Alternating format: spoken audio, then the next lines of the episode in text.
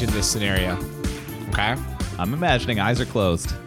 You are a movie producer, and at this time, disco is the biggest music in the world. Yes. Disco albums are flying off the shelf. Saturday Night Fever is a massive hit. Everything is disco, disco, disco. And you say, we need to get some of that sweet disco money. We need to make a disco movie. okay. So you go out, you get a script, you get a director, you get one of the hottest acts of the day to sign on to star in this movie. This is all coming together. You can just like see dollar signs. You're ready to just print money. But the problem is, it takes time to make a movie. You know, you got to shoot it, you got to edit it, maybe some reshoots, you got to promote it and stuff. And in the course of time that this is happening, disco suddenly stops being popular. In fact, what becomes popular is to shit on disco for how unpopular it is. Now you're this movie producer and you're sitting on this movie that's going to come out that you know in your heart is going to be a bomb. And in one final ironic twist, you have decided to title this movie Can't Stop the Music when the music has thoroughly been stopped. So here's my question for you. okay. if you are this movie producer, Yes. do you just start packing your office up right then or do you wait for them to fire you? Like how how do you approach this? Good question. I mean, it's clear that this is going to fail horribly. You you know that this is over. They've burned disco records in baseball stadiums at Yeah, this point. man. Like everything's going down. You're getting fired for sure. That's gonna happen. Oh, but, God, but someone- you're waiting for Yeah. a severance package. Like you're not gonna kick yourself out of that door. Somebody definitely got fired from this movie being made. Welcome Yeah, to oh, Bad yeah. Movies and Beer. I'm Cooper. I'm Nolan. and today we are discussing Can't Stop the Music. The movie musical event of the 80s. What a bold, what a bold statement. Starring the Village People. Yeah. The Village People. Oh it's my a God. disco musical. I don't even know where to start with this. My goodness. It's it's gonna be really hard. Uh, I love musicals. This is something that may come as a surprise to our listeners, but I am a huge musical buff. You know what? I'm going to stop you right there because I love disco. I love it. So we're combining a musical lover and a disco lover, and you're gonna expect pretty high praise, I would suggest. I mean, I don't want to spoil anything, um, but you know, we'll get to the end and we'll see how we rate it. But Yeah. like this was, you know, on paper at the time, this must have seemed like a good idea for the reasons I just kind of laid out. Yeah, absolutely. But uh, yeah, this is kind of a legendary bomb, and this is why we're uh, talking about it today. And in honor of this this fine movie, the beer we're drinking today, Ah, yeah. we're we're gonna do the shake, do the shake, the milkshake. do the milkshake, Ah! the milkshake IPA, Yes. from Lost Craft in Toronto, Ontario, Canada. Uh, it's called Eclipse for some reason with a Z. I don't know, but this is the beer we're drinking. What do you know about Lost Craft? Very little. I know they're out of Toronto. I've seen their beers in the uh, LCBO here in Ontario quite frequently. That is the like beer store for those of you who Yeah, don't know what an LCBO is. I'm not sure if it's available outside of the province, but uh, I've definitely tried some of their beers before. They make like a Kolsch that is outstanding. It's great. It's actually one of my favorite beers. So I'm looking forward to this. Yeah, they're out of Toronto, and it does say that they embrace diversity and are committed to being active in the communities Then where they operate. a perfect choice for the movie we are watching today as it deals with many of these topics. Let's get into it and we'll fire off a quick uh, sort of disclaimer, I guess. yeah. So, this movie is, you know, potentially going to be tricky for us to talk about. If you don't know, uh, we are both heterosexual, cisgender, white males. And this movie deals with a lot of LGBTQ topics. Yeah, it was interesting while we're watching because there were some things that we found funny or wanted to comment about, but also want to be sensitive and appropriate to the sort of subject matter of the people who are involved in the movie. So we we definitely want to uh, make sure that our episode is funny today, but also want to make sure that we are not offensive at all to an LGBTQ community in which we're very supportive of. Yeah, to be clear, like we are none of the stuff that we're laughing at in this movie, we're not laughing at anyone like because they are gay or because of any sort of overtones like that. Like that's not why we're not making fun of anyone to that end. And uh, if for those of you don't know, one of the stars of this movie is Caitlyn Jenner, obviously back in 1980 before she transitioned. So we're not going to a lot of times we refer to characters by the actors' names, and we're not going to dead name her in this movie and refer to her by her previous name. We will just refer to her character Ron, and we will use male gender pronouns for the character because the character is male. So we're going to use he. We're not describing Caitlyn Jenner. We're describing the character that she is playing. Yeah, we're just going to talk about Ron in that way. Um, we're going to try to be to be sensitive. We did find a ton of stereotypes or almost making fun of uh, themselves, the village people, in this movie, and we're going to try to be sort of sensitive to that as we talk about it. But we will definitely mention it and go over it.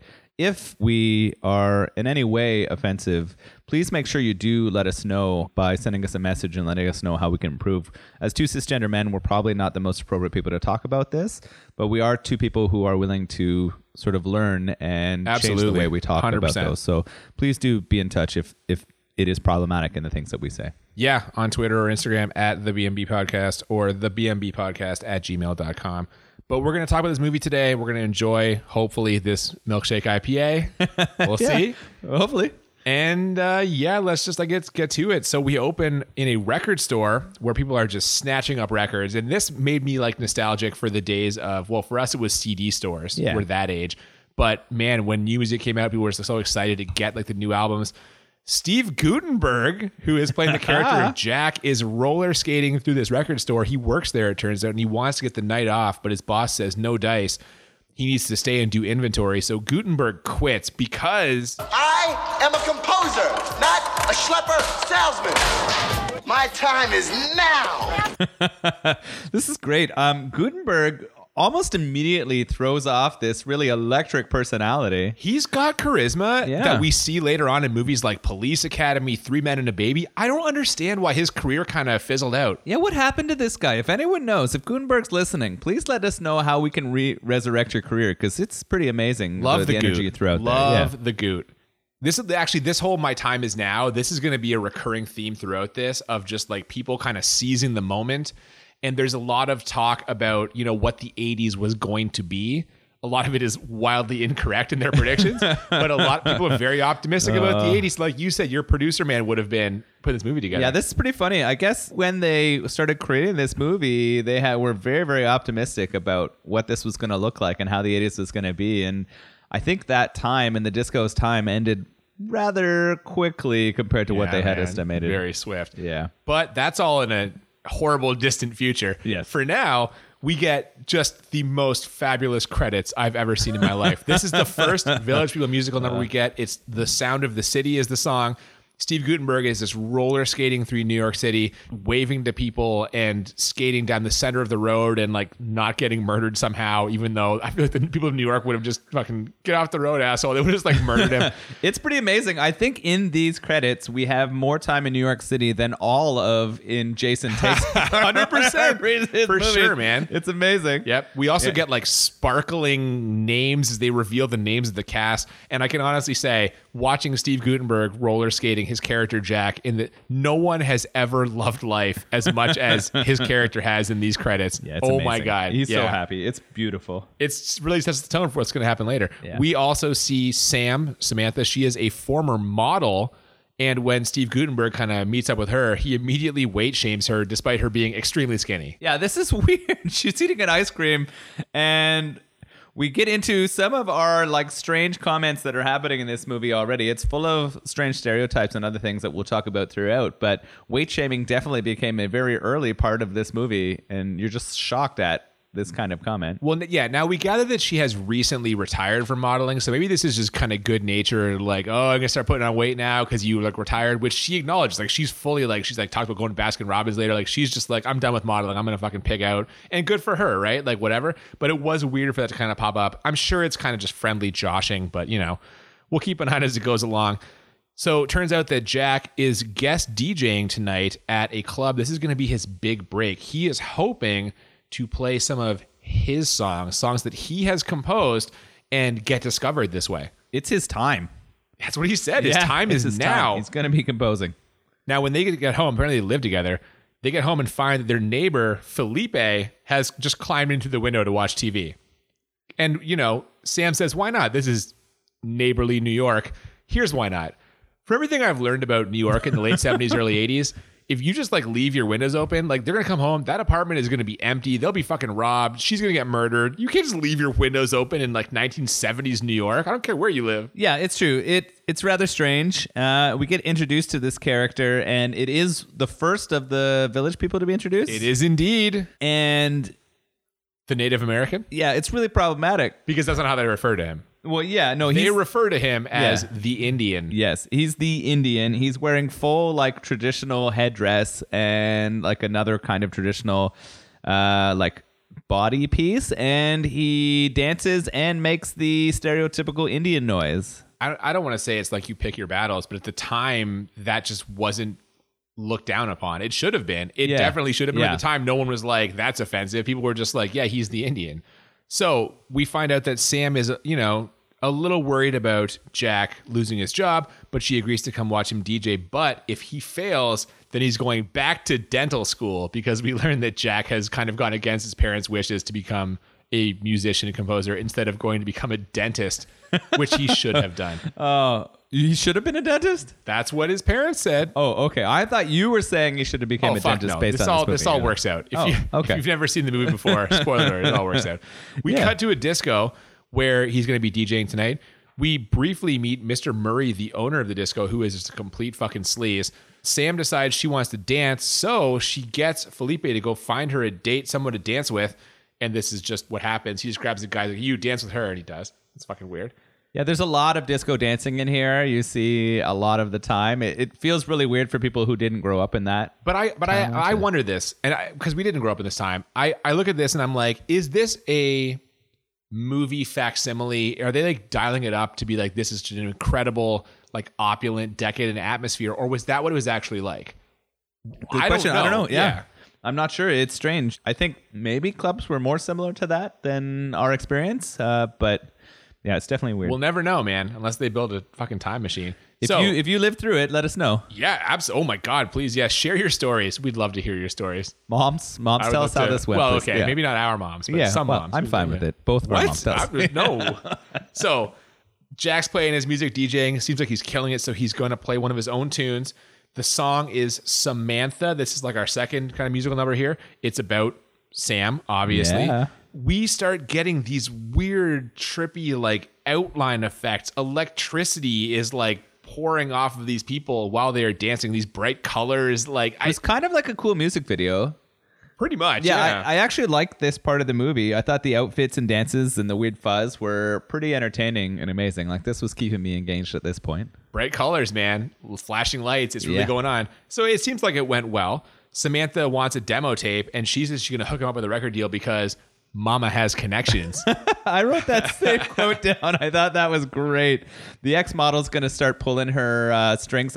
Apparently, she used to date a, a pretty high um, music producer or a president of a music company. So it's true, she did. Now, as a form, not just a former model, one of the biggest models of the '70s, we find out she's still in high demand. She gets a call about a modeling job from her friend Lulu. Lulu works for this lady named Sydney, who basically sitting gets on the phone and tells Samantha, "You owe me. I made you the biggest model of the '70s."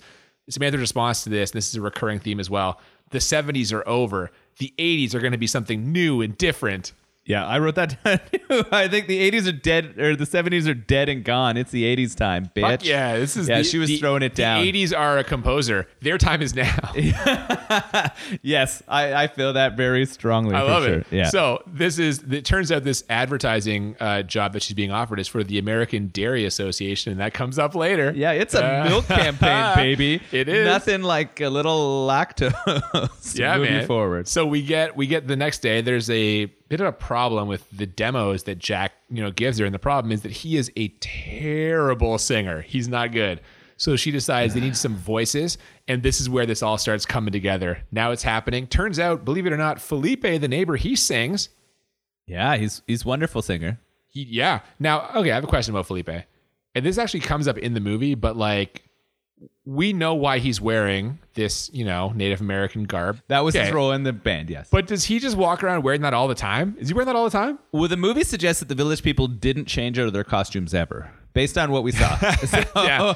all of them wore their costumes their entire life, and they they, They were would born that way. Well, they were born that way because we saw a commercial where they were children and they were wearing those same costumes. So it just must be something where Well, but, they no, always but that's referencing them as adults. I don't know if that's either way. No, they always have had these costumes I guess on. he just wears they them all the change time. colors and wash them occasionally so they don't smell That's bad. true. But yeah. he sings so does this cowboy that we see in the in the disco in the club and also a construction worker who we see both during the original credit sort of montage and he shows up again later Oh, actually, yeah, that was a hilarious part of the credits when they Where show the construction pops worker. up in the manhole and all the oh. steam comes out yeah, and then all these guys wave themselves off. Yeah, it was fantastic. He was actually the first village person we saw, and it was that's great. true we see him before Yeah, Felipe just glorious. briefly Yeah. although we both got we always missed him like is that the construction worker Yeah. it was so they all sing and when they ask the construction worker when Sam asks him he is thrilled with this idea he says Fame, fortune,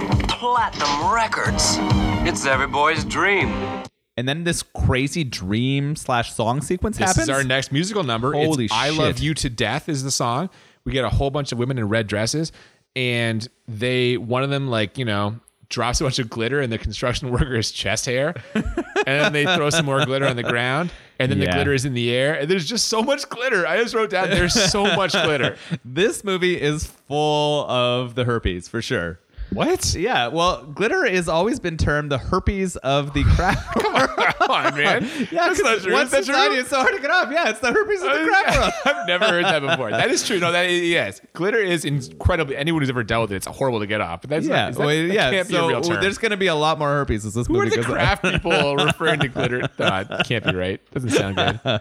Check it out. Oh man, Google herpes of the craft This is- world. to I would not recommend googling Don't look that at if the I image you. search though. Oh, not oh yeah, no sir. Good Oh, so, so we're getting back to this crazy dream sequence. well, that yeah, it's just a big musical number, and sure enough, glitter everywhere. And then it ends. It turns out he's just actually like doing construction work or filming a commercial. I'm so unclear. I, I think he was filming some commercial. It's really crazy this sequence though, because he throws out so many panther claws. Like he throws them out, and there's Oh, a he's clawing hard. and there's a very erotic baker that I was confused about in the episode. Yeah, there's an erotic baker. This is actually where Caitlyn Jenner's character for stuff. So Ron is walking down the street. He's carrying a cake, and as he passes a lady, she says, "Nice box." I'm just gonna I'm just gonna leave that one alone. That's, that's not. I just love how Ron gets the nice box comment, and then this old lady is having trouble. Yeah, so he gets mugged by an old lady. Ron Ron is the comic relief. We find out because an old lady on the street gets almost run over by someone on a moped. Ron is a like a fine, upstanding Midwestern gentleman, so he drops the cake, runs over to see if she's okay, and then she got a gun. She fucking robs him. It's Yeah. a scam. Her and, them, and then she rides off on the moped. Steals his watch and wallet and shit. Jesus. Yeah. So he's just supposed to be comic relief. And so I guess is this Sydney lady who wants Sam for the meeting because then she gets caught in a phone booth for like fucking three minutes. Oh yeah, this is. I think it's longer than three minutes. She spends a lot of time in this phone booth. She, her fingernail gets caught in the rotary dial. The rotary phone. so this ages the movie quite a lot, and then she can't open the door either. So it's pretty ridiculous for sure. It is. So th- this all happens. This is just a way of introducing these two characters or getting us, I guess, a little bit more about Sydney. Meanwhile, they're setting up for the recording. Samantha's going to have a big party in her backyard, in her and Jack's backyard. And it turns out her friend Lulu, she's there and she is very into the Native American and she makes some extremely problematic comments, Yeah. even even for the time. She makes some really objectionable comments. I think about roots and indigenous people. Like it's really bad. Yeah, Roots, of course, the television limited series about slavery. I don't know why she brings that up, but it happens. She, she also, I actually, I liked this Lulu quote where she says that cooking and cleaning is like bad sex. Every time I do it, I say I'm never going to do it again, and then company comes. Yeah. So Lulu becomes a real hornbag in this movie. She's a bit of a wait a what? I, am Do you mean a horn dog? No, like I, I think for describing Lulu, it's horn bag. She Is just accepts everything. Horn dog bag. is is horn dog a male term? I think so. I, I, don't think know. women I, can be horn dogs. I just uh, like I think of Or dog and I is think the dog part right? problematic? Yeah. Oh, yeah. okay. Oh, You know I guess. Or you're thinking in terms of yeah, like female. I don't know. Yeah. I, I would All call right. her a hornbag. She. This is not to like default her as a character or anything. She, this could be her motivation. She's uh she's you know what she's a progressive woman of the late Yeah. seventies early eighties who is Absolutely. uh she's you know taking care of her needs good for her So Ron shows up to deliver this cake, and so does Sam's friend Alicia, who has brought with her a singing police officer. And this at this point, this plot is just so organic, I can't even believe it. Ray Simpson, the best voice in the entire movie. Oh fuck, he can sing, man. Holy crap, gets pulled into this room. She found him like handing out tickets, singing along as he was doing it. Yeah, he sings as he hands out tickets. And, and I wrote down right here, this is the most contrived way to get a band together It's ever in history of film. Yeah. It's so bad. And then the overacting is getting really strong at this point. Yeah, they're gonna they're gonna perform. Lulu uh, takes Jack in the back and gets gives him some drugs to kind of relax him. But then when he comes out, he sees the cop. Well, he actually sees two of them because Yeah. whatever drugs he took, he sees I think double. she pulls out weed. I think she straight up pulls out weed does not make you see two people. his high experience is very trippy. Oh, he's nervous, and that's the comedy we get, right? Because he sees a cop. Ron asks why Felipe is dressed like an Indian, his words, and they breeze right past it. So this is what I'm saying. They don't ever, they never actually address it. no, they don't. So strange. Jack's mom shows up randomly. There's a whole this, at this point, this whole movie, you never have this conversation because we're like almost like an hour into this, and it's all been like kind of set up and jokes and like setups to jokes, and like the plot isn't really moving along here. No, I was really struggling. It it was going so slowly. We had met some of the characters, but most of the characters that met were introduced in like really contrived or problematic ways. So you know they're trying to build the village people right here, but you're just waiting for it to happen so we can get into something that's actually interesting and kind of a fun musical. I'm really missing good songs at this point. Well, you're in luck because one is just coming up real soon. Before it happens, Sydney, she's free from the phone booth now. She arrives. She gets attacked by a cat. So I'm like, is she also comic relief? I can't keep track of It's who's- weird. She climbs a wall. Yeah, fence. Yeah. And as soon as she sees Ron, she just wants to get him into a pair of jockey shorts right away. She wants him for an advertising campaign. And yeah, you know, to be fair, he's a nice looking fella. Tall, fit gentleman. Sure. So it's time to record, and this is where you get what I would consider the first good song of this. Magic Night Yeah. was stuck in my head for several days after first watching this. And this is where I said, man, that cop can sing. That dude has pipes. He can sing. Ron, though, is watching all of this, this performance and the kind of glamour, and he he decides this is not for him. He's gonna leave. We find out his character's from the Midwest. This bohemian scene kind of offends his Midwestern sensibilities. He really is having trouble kind of grappling with like whether or not to accept this scene of these people. Yeah, it's really weird to see him struggling so hard. I guess they're trying to present that it's different in the village from like other places in the world and that they're definitely a more accepting, more open place. And him as a like stuck up tax lawyer isn't going to handle this very well and he doesn't. Oh yeah, he's a tax lawyer. We Yeah. didn't mention that. but yeah, so he he takes off and she kind of chides him for being so, you know, unaccepting. The next day, we find out the demo tape isn't really happening. A lot of the music execs want Sam to discuss it over dinner, and you know what that means. Yeah. Yeah. She- they want they want her to They want her to throw the knee pads on and really sell this record. yeah. And then she decides that she's going to do it. She gets her best and Well, no, tears hang on. dress, doesn't she? Well, yeah, she does. That's true. She does that. Jack kind of Jack kind of convinces her to get dolled up and sell it, but only but to to her ex, her ex boyfriend, who she knows, who she can, feels she can kind of manipulate to make this happen. And why did they break up? Oh, he's always on the fucking phone. Yeah, this character is so annoying. He's on the phone all. We Ugh. see as soon as, as soon as she goes to meet him, she shows up. It's a kind of a weird, like dreamy, slow motion entrance. He's on the phone, and as he sees her approach, he's like, you know, trying to have this phone call while simultaneously just in pants when she's walking up to him. He's clearly very into her. yeah. And, you know, she, as they're talking, she remembers why they broke up because he's constantly on the phone. He tells her it's different now. He, you know, it's not that way anymore. He's not on the phone. But even while he's trying to convince her, he's like trying to sneak fucking phone calls in and stuff. like four separate phones and, and this isn't like a cell phone this is a guy reaching for four different rotary Yep. phones at the time it's Oh, pretty yeah. ridiculous So she gives him the demo tape, and he says that his all his musical acts they write their own songs. They don't actually buy songs. So if she was trying to sell this, she shouldn't be selling songs. She should be selling a group. mm, yeah And you know, uh, she tells him, "Oh, well, we've got one. We've got a group." And she's the manager. This is all happening very, very quickly. Yep. He's interested in her, yeah not, not in the band. he He's wants to get back and what Yeah does she do to like push him away she tells him that she's made a vow of celibacy that until the group becomes a success, she's not having any kind of sexual activity. So now he is really motivated. He wants this group to break like you wouldn't fucking believe. uh Although she does not hold up to that vow, does she? Well, spoilers, man. Oh, sorry. No, it's true. Meanwhile, Ron, it turns out, is there. He's there to meet with her ex because he's having some tax trouble, and Ron is a tax lawyer.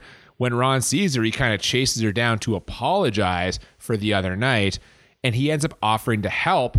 But as we see, Ron's a fucking goof, and he can't even get a cab. He's trying to hail a cab. It's not happening. She like pulls up her- dress and shows a lot of hip, and then a cab stops But she them. fucking gets a cab, right? Yeah, she gets a cab. That's how it happens in New Hey York. man, in the she's 80s. using what she's got, taking advantage Yeah. of fucking, you know, the sleaze bags driving cabs. To, I apologize, Yeah. taxi drivers of the world. Are Yeah. there still taxi drivers?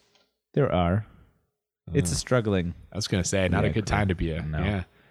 So she gets back home. She tells Jack the good news, and she also pours hot lasagna all over Ron's.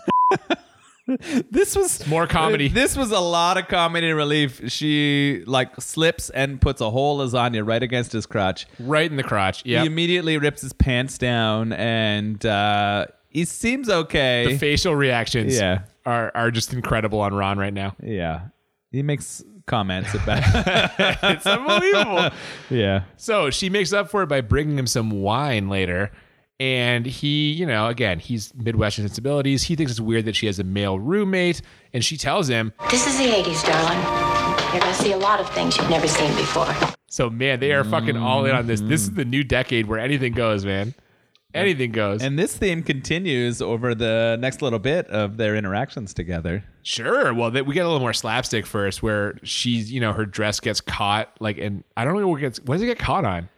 Uh, it gets stuck, like the zipper gets stuck, and then she can't get it off, and then he has to help her. And there's definitely some uh, try or attempts at hilarity here. Well, it gets torn off. And then she starts like tickling his feet or what was it? It was like so strange. it's a really weird introduction to their first like intercourse together. Yeah, exactly. well, after like once the sexual energy is so palpable that no one can deny it, he rises up out of the chair and she uh she tells him, "You sure get up quick." Hi Uh, that was good, actually. That line was pretty funny. Sure, man. And then they're about to go to the bedroom and they fire off like a Peter Pan quote. This is so I don't know, man. I was not I was uncomfortable with a lot of this scene. Yeah, it's strange. She leads him to her bedroom, and her bedroom is like a pretty sexy place. Lots of like mirrors and glass on the walls and that kind of stuff. Yeah, if you want to watch yourself having sex in this room, you're not going to have a hard time like finding a way to do it. You're going to be like, "Oh, there I am." Yeah.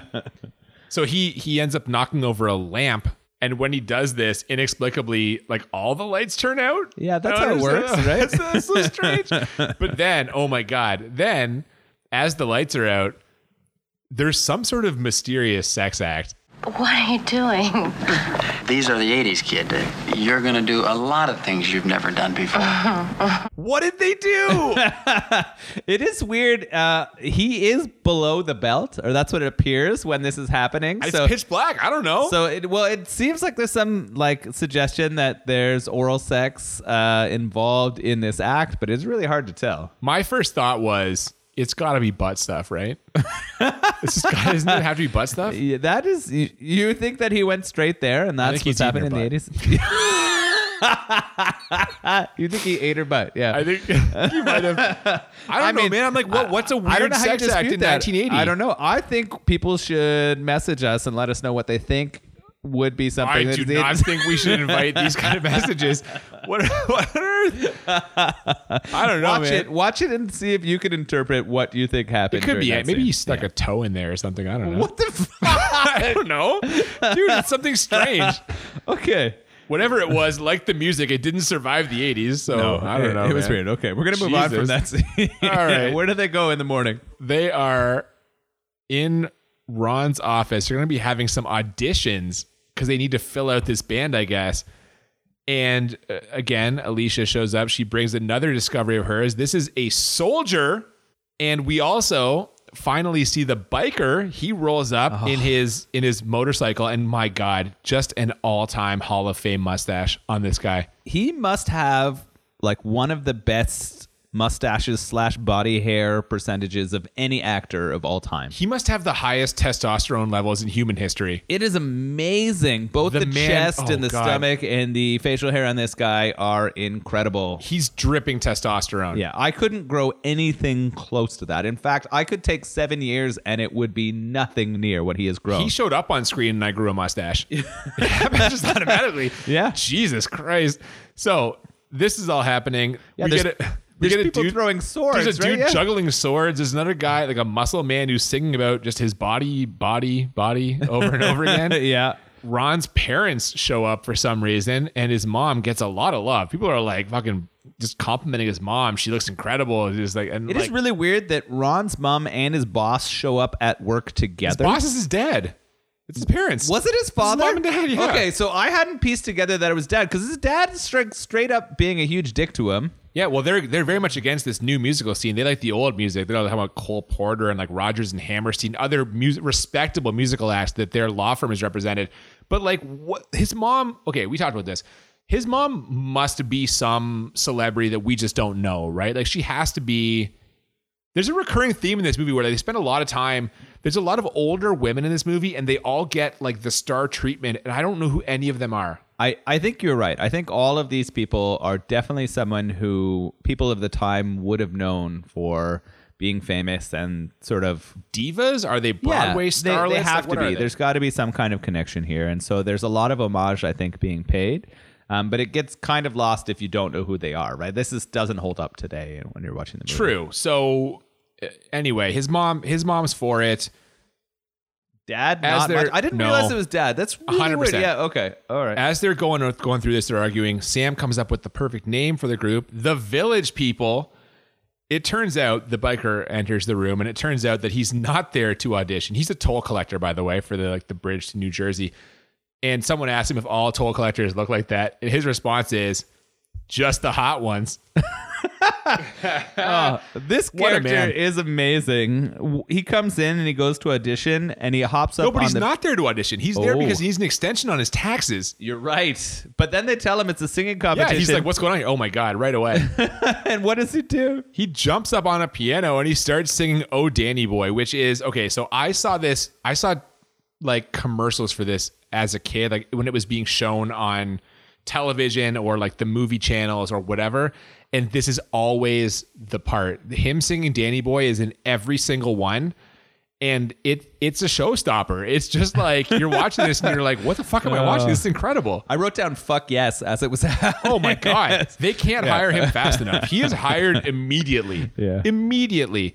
Ron's dad's giving him a hard time. He doesn't like it, so Ron quits. Ron's like, "Fuck this," and as the auditions end, we get a quick performance from James.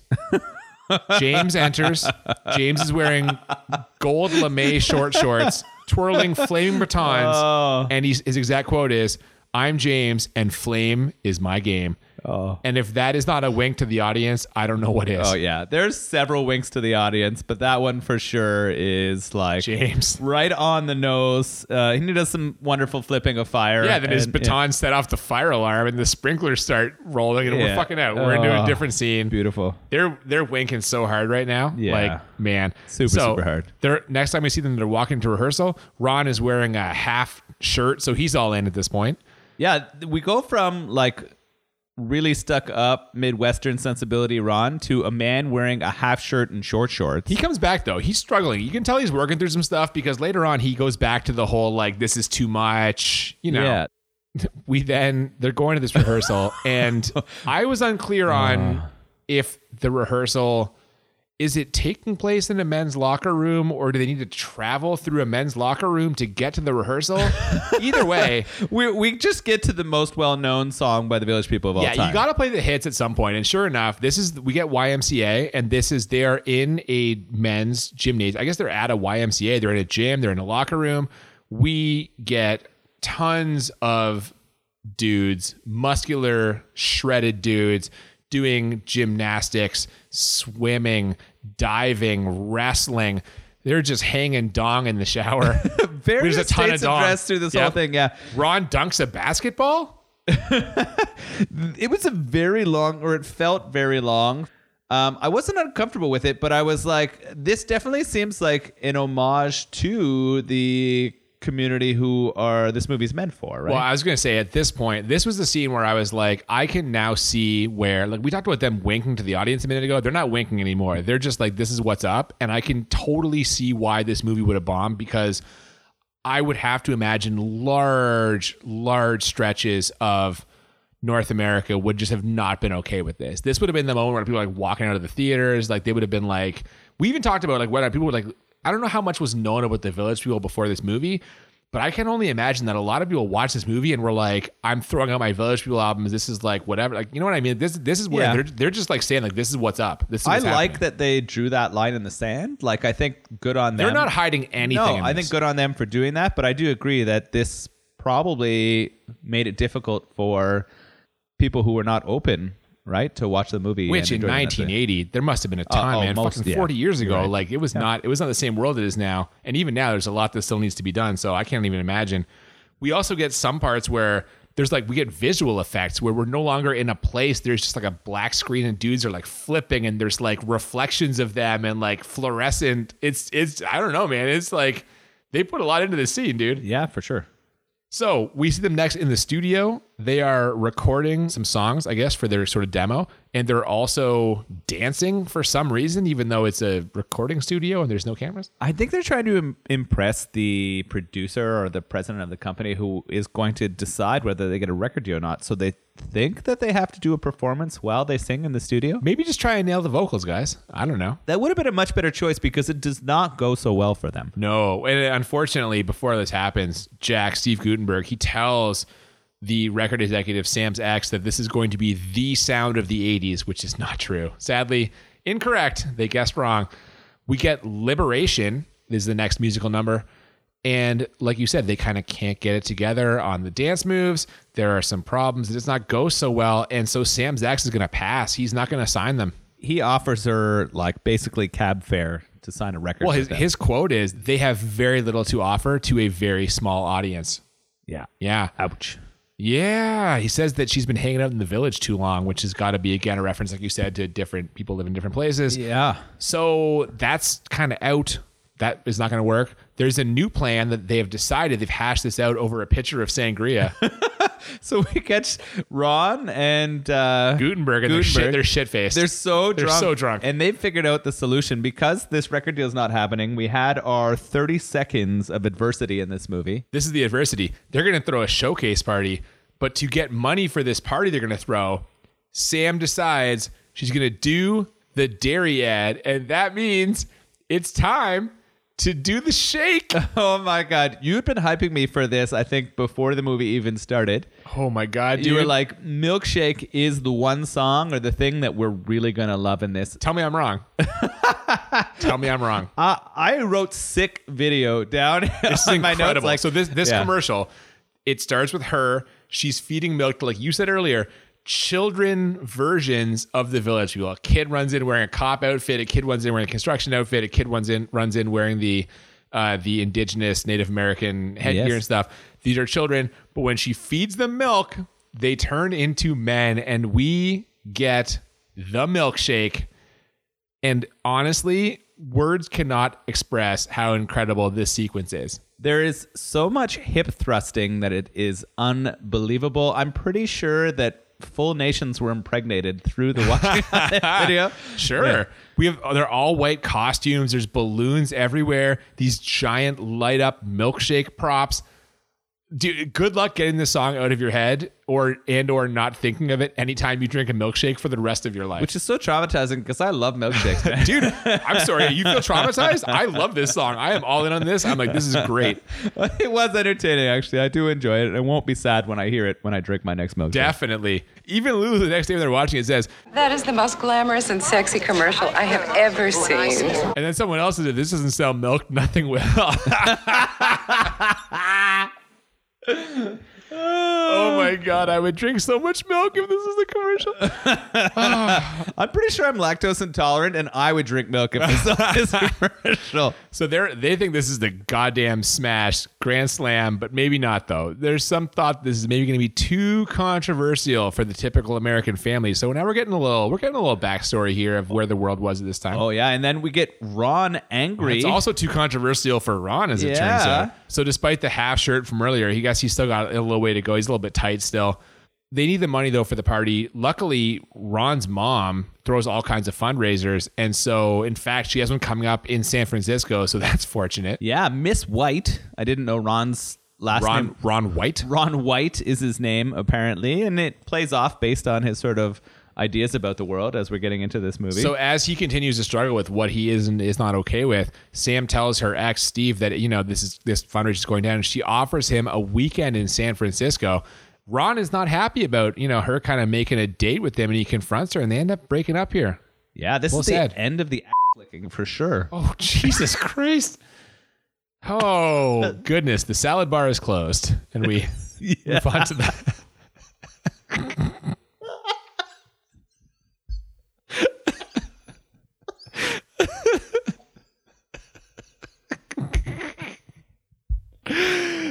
Gonna be an edit. We're gonna have to edit this. Woo, where do they show up? They get to the private jet. Get to the thing. Um, the next time we see, all right. Um, we see Steve Sam's ex on his plane, and he is ready for Sam to show up. He's he's got his sex clothes on. His sex clothes appear to be some sort of like a onesie or a moo or some sort of like snuggie prototype. What the fuck is this outfit? it's this horrible striped one piece outfit. It has a an enormous zipper like in the front. I and a understand. poncho like hood. Like it's this really crazy outfit that shows that he's ready to bone down on his plane. I can't imagine anyone, male, female, or otherwise, seeing somebody wearing this outfit and being like, "I'm gonna have sex with that person." There's no way. What is this? I would get a reverse erection immediately when that happened. it's it's an atrocious outfit. I don't understand what he thought was going to happen here. Luckily for everyone, instead of Sam showing up, Jack shows up with his mom, which is a little bit awkward considering the sex layout he's got going here. Uh, turns out Jack's mom is a shark. Yeah, this is sweet. She just starts throwing down a deal. We get some like pretty classic Jewish racism here. Do you think so?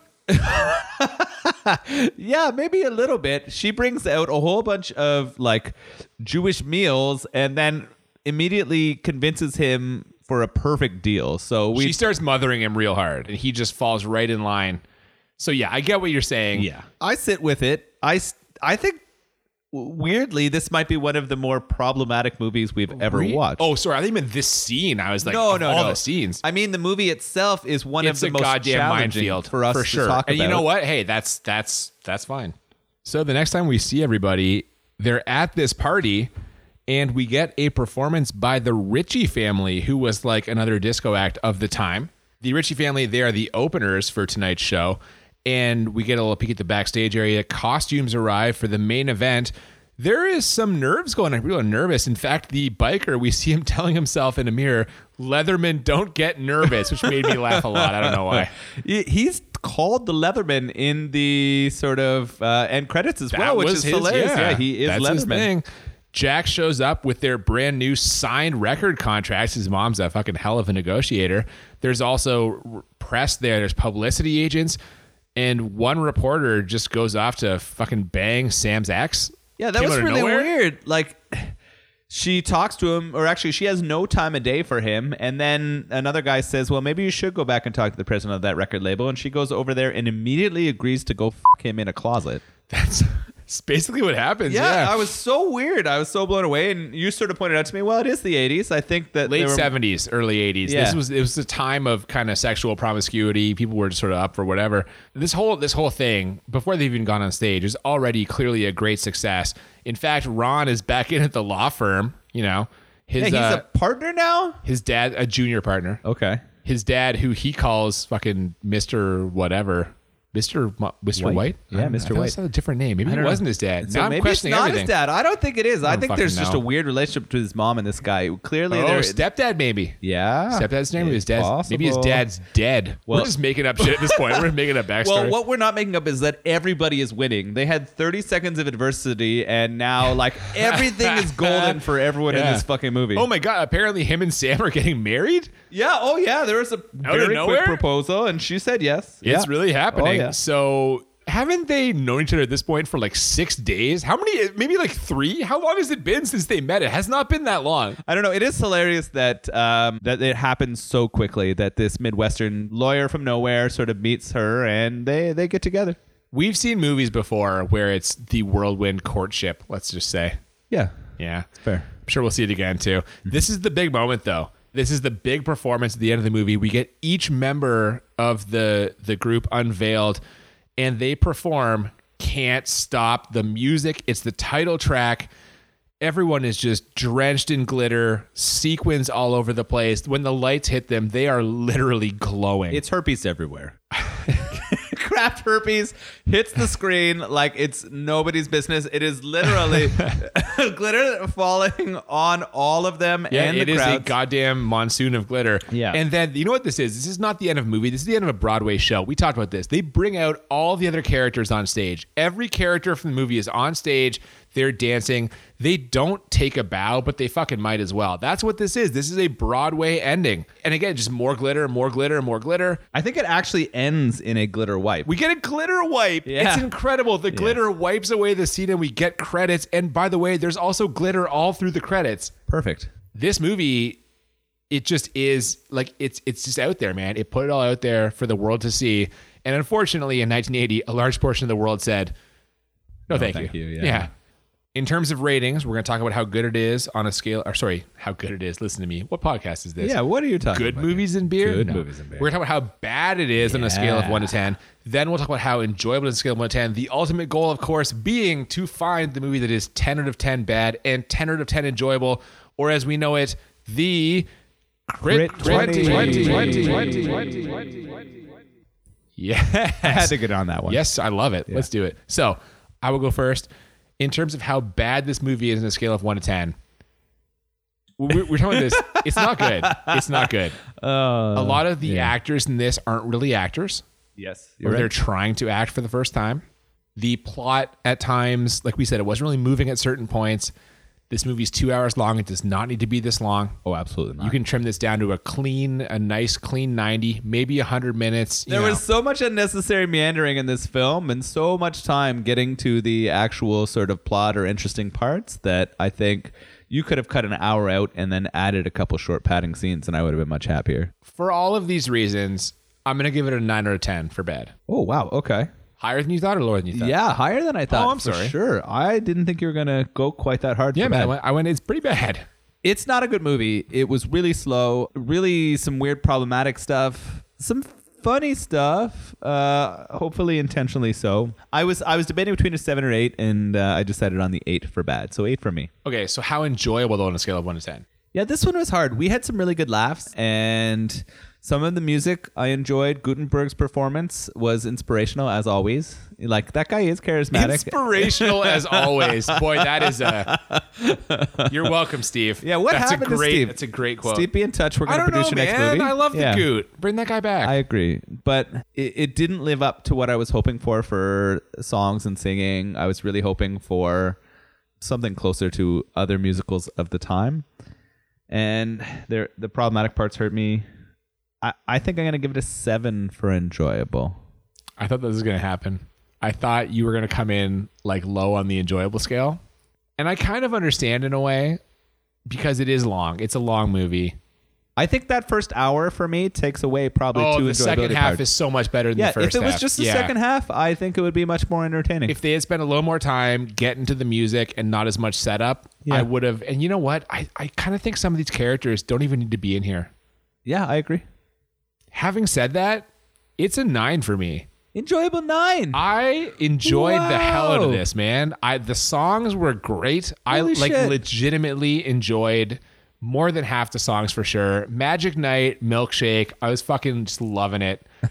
Dude, I was honestly. Like the performances are Yeah. great. The performances are great. You mean the singing, not the acting? Yes, I mean the sing performances, the musical performances were Yes, great. okay. The rest of the stuff, like again, I know some of it's kind of cheesy and some of it's kind of whatever, but I liked it. And like I I don't know, man. Like the the general tone of this, I found it very enjoyable. Like I would definitely watch this again. Would you? That's a no. That's a no. You're saying no. Uh, it depends with whom. I feel like this would be a fun movie to watch with certain people because I think that their perspectives would make me appreciate it more and we'd do some good laughing and maybe crying together at it. But what? but uh, I don't I, I wouldn't watch it independently. Absolutely not. Nah, man. I it's a nine for me. I really enjoyed it. Awesome. Beers. How about those? I don't know if I've ever had a milkshake IPA before. I liked it. It was not bad. You you liked it? Yeah. Is it Uh, supposed to taste different or something? Is there some kind, of, some kind of thing that makes me identify that it is a milkshake IPA? So they put lactose in it, uh, which is milk sugars, um, and they use milk sugars to uh, add to the sweetness of it. So instead of it just being sweetness from the grains that they boil, they also add sort of a lactose to it, and that tends to make them sweeter and creamier almost in their flavor. Okay.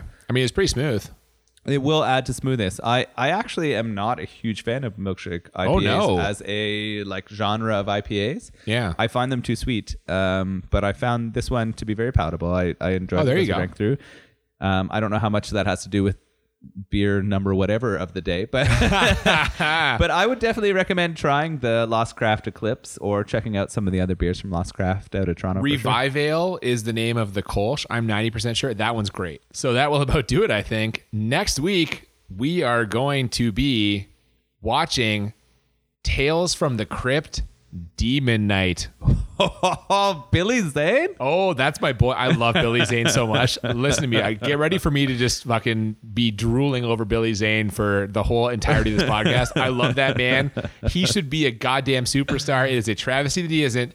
Get excited. Tales from the Crypt next week. Beautiful. And where can uh, people find us if they want to comment or send us some suggestions? Yes, we are on Twitter and Instagram at the BMB Podcast. Please, if you haven't already, like and follow and subscribe our social media, our podcast. Sweet. Uh, if you want to send us any sort of suggestions, both for beer and or movies, or any comments, please feel free to share about how you think we address the issues in this movie or uh, about any of the other movies at the BMB podcast at gmail.com. And I hope that everyone listening had fun this week. And, you know, we thank you very much for tuning in. I'm Cooper, And I'm Nolan. and we'll see you next time on Bad Movies and Beer. Keep it sparkly. Okay. the movie musical event of the 80s.